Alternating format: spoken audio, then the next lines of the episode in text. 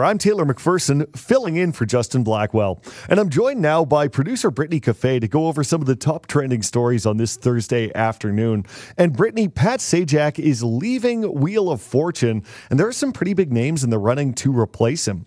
But before we get into those, do people still watch Wheel of Fortune besides the kids who are homesick from school? Wheel of Fortune has been one of my comfort shows for as long as I can remember. When I was growing up, small town, Leoville, we'd go to my grandparents' house all the time. And they were farmers, so you know, they had like three channels, one of which was the French channel. Uh, and then on the on another channel, we could watch game shows. So we would have supper, then we would watch Wheel of Fortune, then we would watch Jeopardy. So I have so many good memories tied to this show it's a feel good show for me. And I think a lot of us are in the same boat, but it's going to be really interesting with Pat Sajak leaving. Longest running host of any show.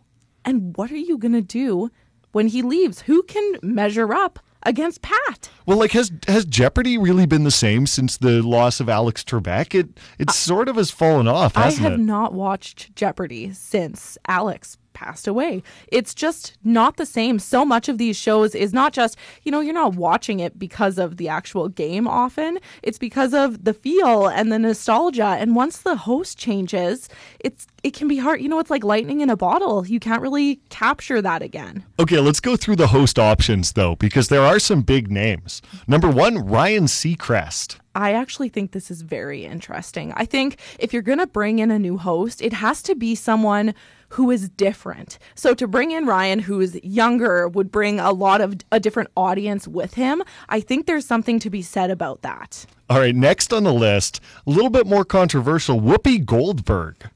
I'm not a big fan of this option. she she'd do great, but I think she's courted controversy enough on the View. You really want like someone who's just universally liked.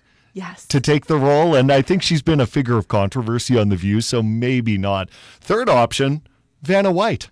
You know what? I think this is a really a really sweet option. Do I think it's realistic? You know, how long has Vanna been on Wheel of Fortune? But she's we, paid her dues, right? Are, are we going to bring her into host just for a few years before she retires too? I think we've got to bring some some fresh meat into Wheel of Fortune. If we're making a change, it's got to be a younger change. Producer Brittany Caffet is with us, going over some of the top trending stories on this Thursday afternoon. All right, Father's Day is coming up on the weekend. What do dads really want for Father's Day, Brittany? You know, I think a lot of dads want what they always want just some alone time golf golf uh, to be out in the yard doing random things without their children crawling up their legs.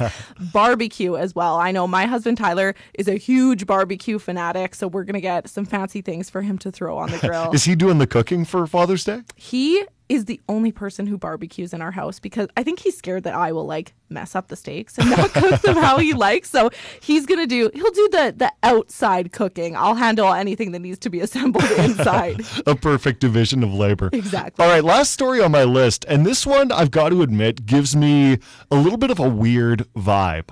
Paul McCartney is essentially resurrecting John Lennon. They're using artificial intelligence, putting all of John Lennon's vocals in to essentially deliver a new Beatles song or two songs, I think it's going to be. But it does this give you the same kind of creepy feeling it gives to me, Brittany? It does. And you know, I I'm actually an audio engineer. I went to school and I've worked in music studios and that's kind of my background.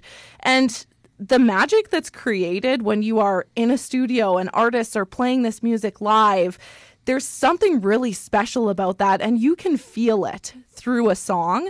So to have all of this be computer generated and, you know, it feels like a lot of the art is being taken out of this, which I have a feeling if we could go back in time and talk to John Lennon about this, he would not be very impressed.